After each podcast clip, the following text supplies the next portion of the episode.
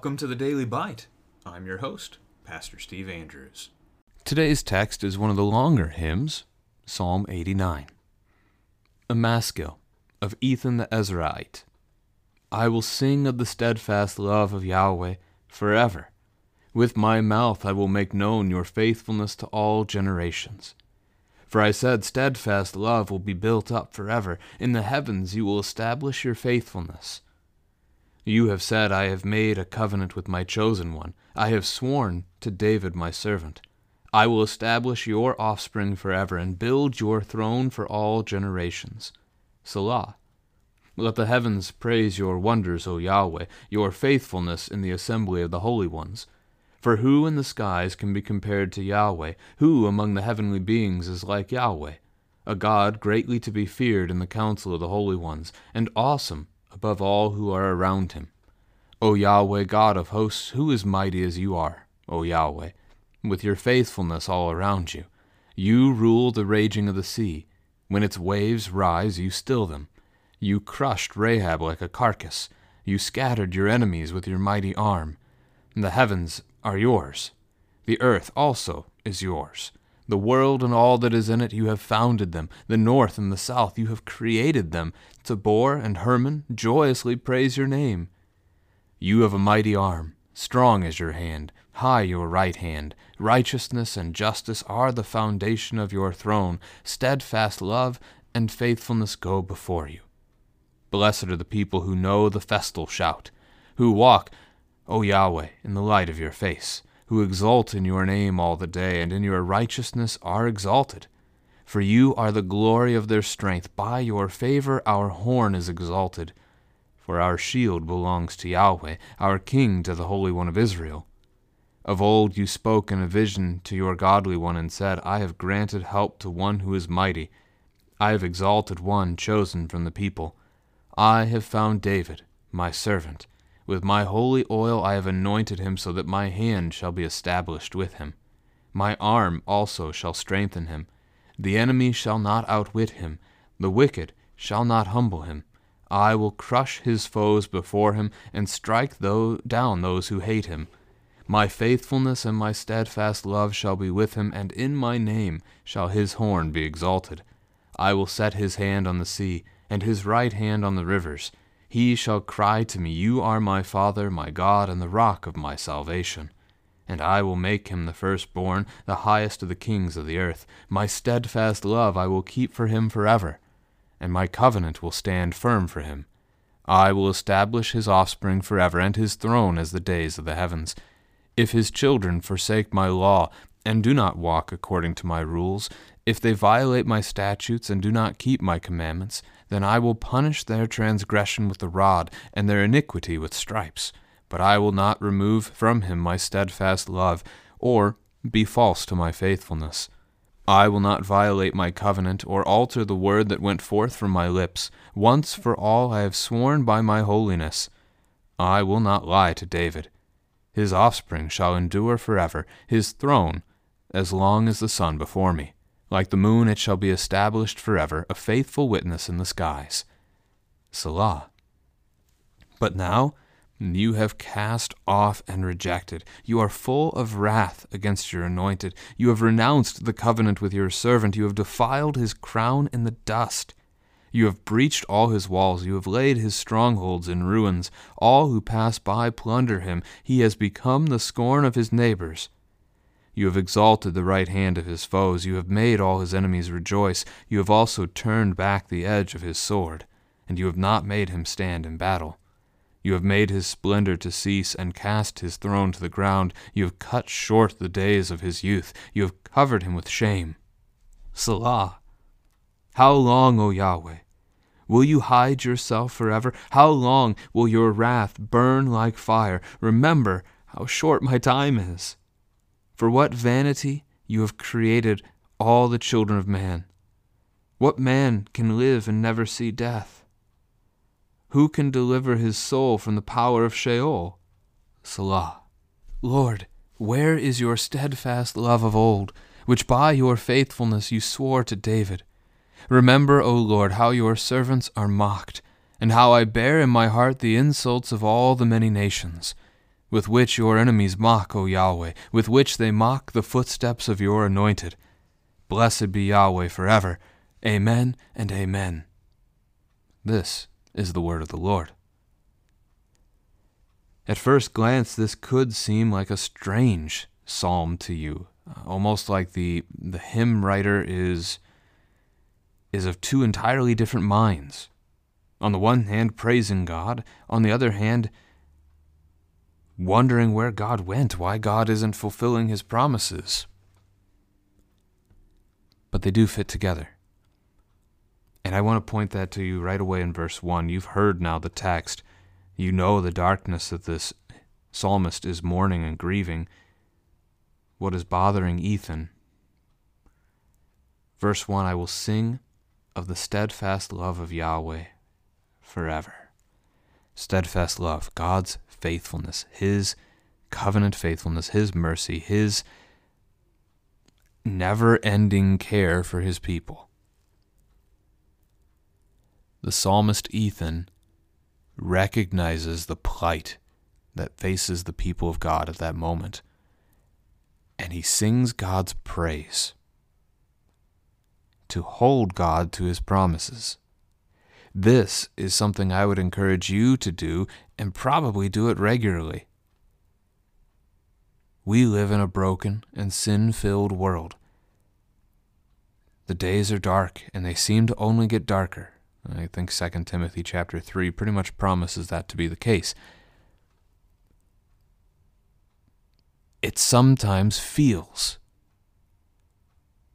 like the enemy has won. It sometimes feels like God has forgotten us, rejected us, like He's not coming back.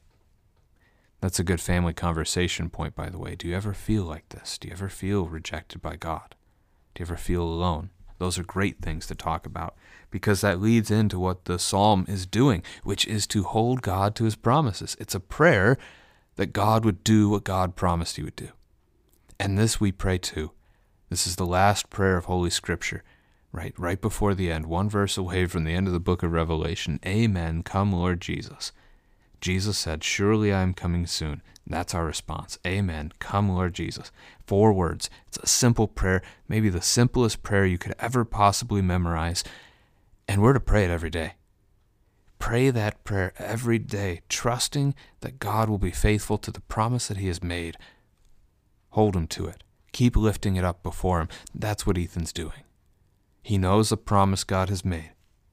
He's going to bring it before God bringing his petition to the Lord in prayer that the Lord would hear and the Lord would fulfill his promise. Now, is that necessary? No, God will keep his promise anyway. However, it does encourage our faith, it does build us up as we seek to follow the Lord in the midst of the darkness. Satan is still fighting, he still wants to destroy you. And prayer is a powerful weapon that the Lord gives against the devil's attacks and temptations. All right, so Psalm 89 is a maskil, a particularly skillful piece of hymnody, of Ethan the Ezrahite. Just like Psalm 88 was Heman the Ezrahite. That was Heman's only psalm. This is Ethan's only psalm. Now, the context here is going to depend on who this Ethan actually is if this is the same Ethan mentioned in 1 Chronicles chapter 15, together with Asaph and Heman, then we're talking about somebody appointed by King David. And so, most likely, our context for this psalm would be that he has lived long enough to see the kingdom split in two.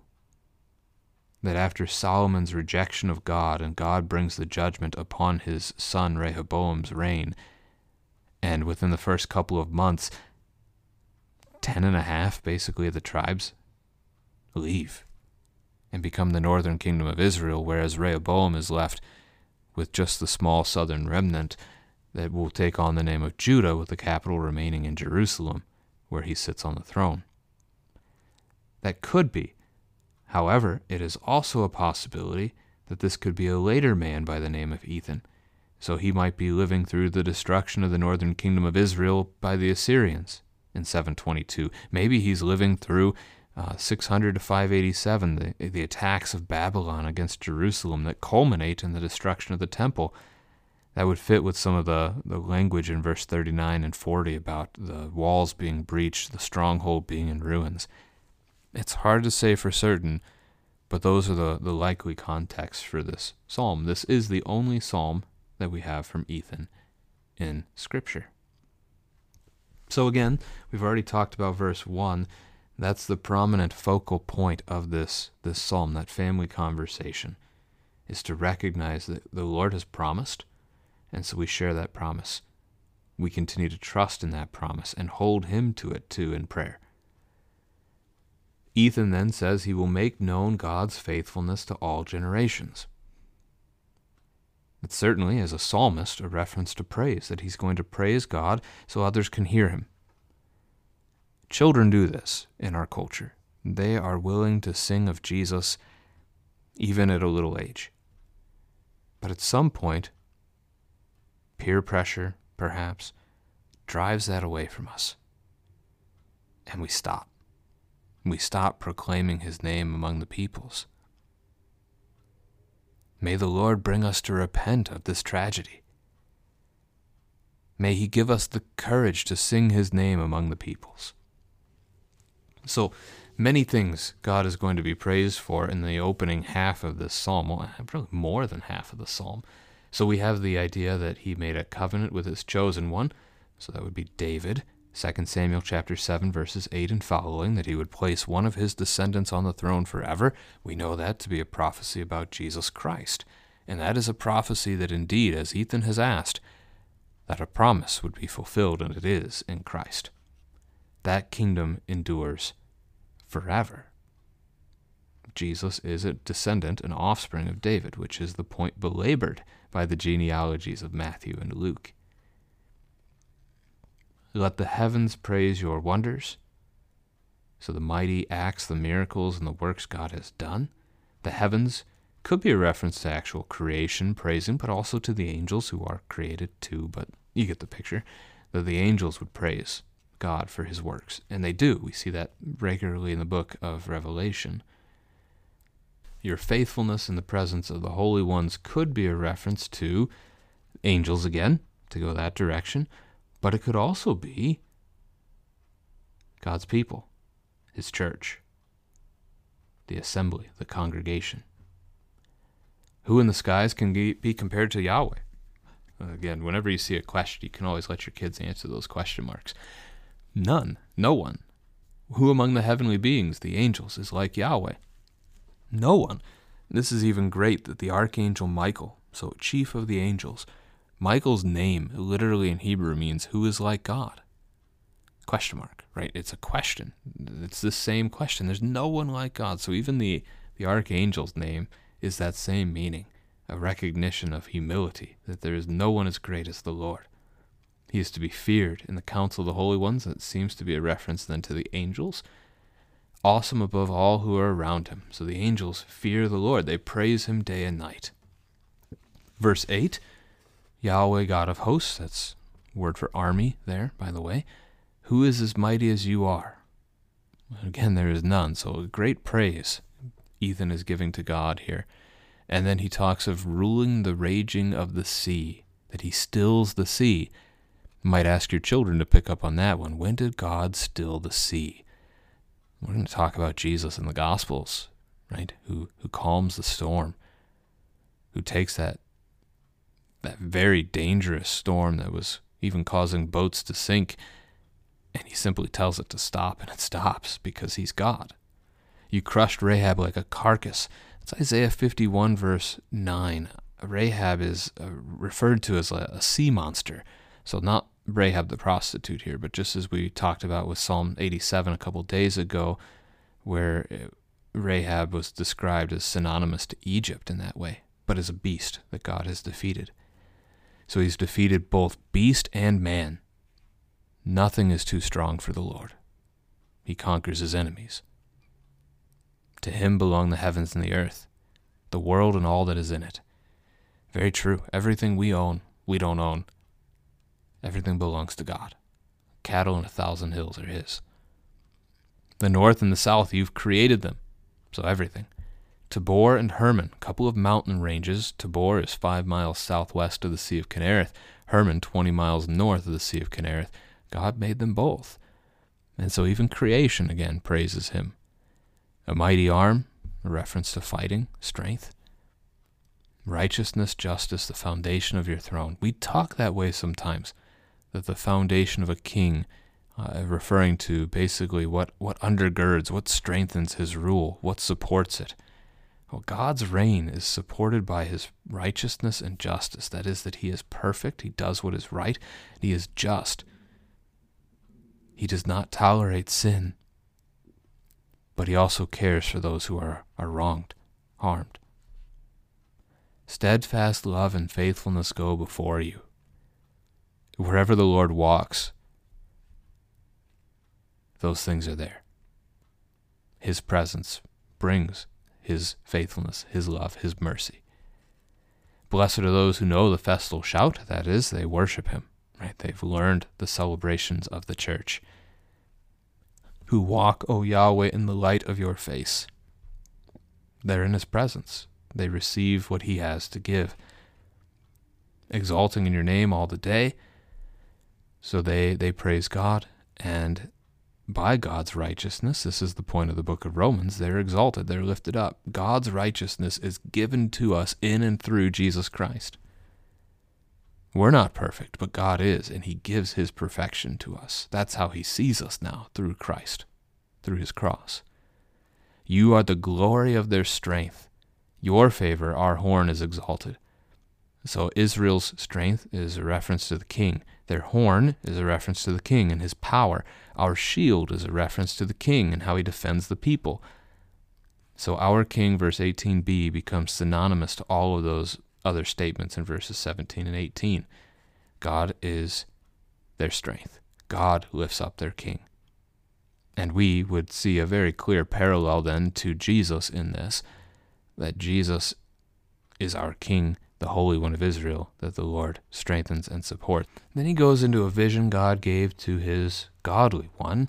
It's a reference to Samuel the prophet, that he had raised up an exalted one from among the people, David.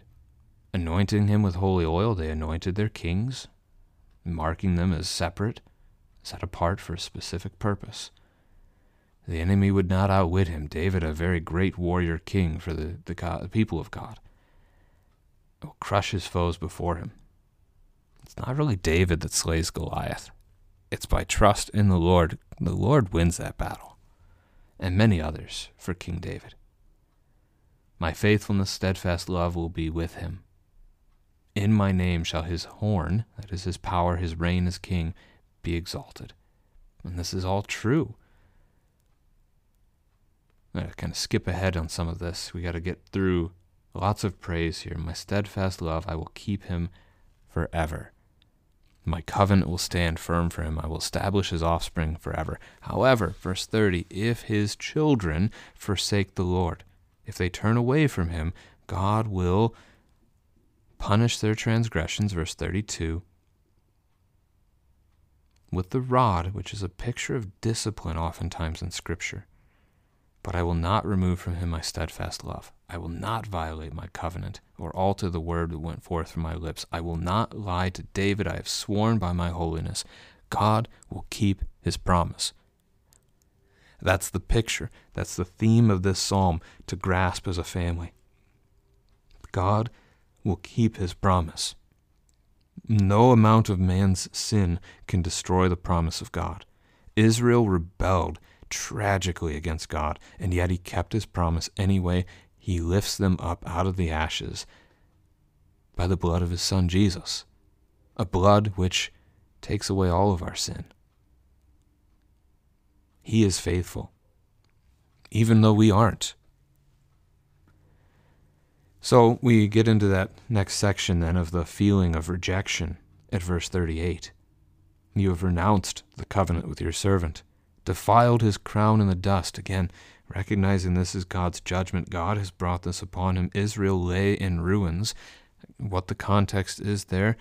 Is it Rehoboam? Is it Assyria? Is it Babylon? Hard to say for sure. God's judgment has come. That's the picture Ethan sees. God's people are mocked. His king, king over his people, is basically seen by the world to be a fool, a no one, made fun of, not a threat.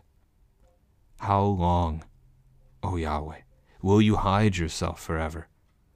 The answer to that question is a definite no as Jesus comes to save us. How long will your wrath burn like fire? Remember how short my time is. Ethan wants to seek better days. Better days come in paradise. Again, 2 Timothy 3 very specifically gets to that idea. Can man live and never see death? No. Who can deliver his soul from the power of Sheol, that is death? The answer to that is only Jesus. The Lord does this. Lord, where is your steadfast love? By your faithfulness you swore to David. It's coming. It's coming in Jesus. Remember, O Lord, how your servants are mocked, how I bear in my heart the insults of all the many nations. This is like Matthew 5, where Jesus said that we are blessed when others persecute us on account of his name. So it is for this man, Ethan, here. And so he mourns what he's seeing around him. And yet, even then, he ends this hymn with the words, Blessed be Yahweh forever. Amen and amen. Things are going awful for him. And that's what he says Blessed be Yahweh. He praises his name. God is good. God is king no matter what our lot in this life.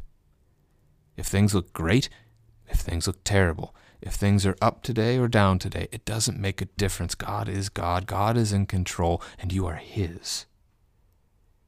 Thanks be to God. Hold on to those promises. Remember what Jesus has done for you. Amen.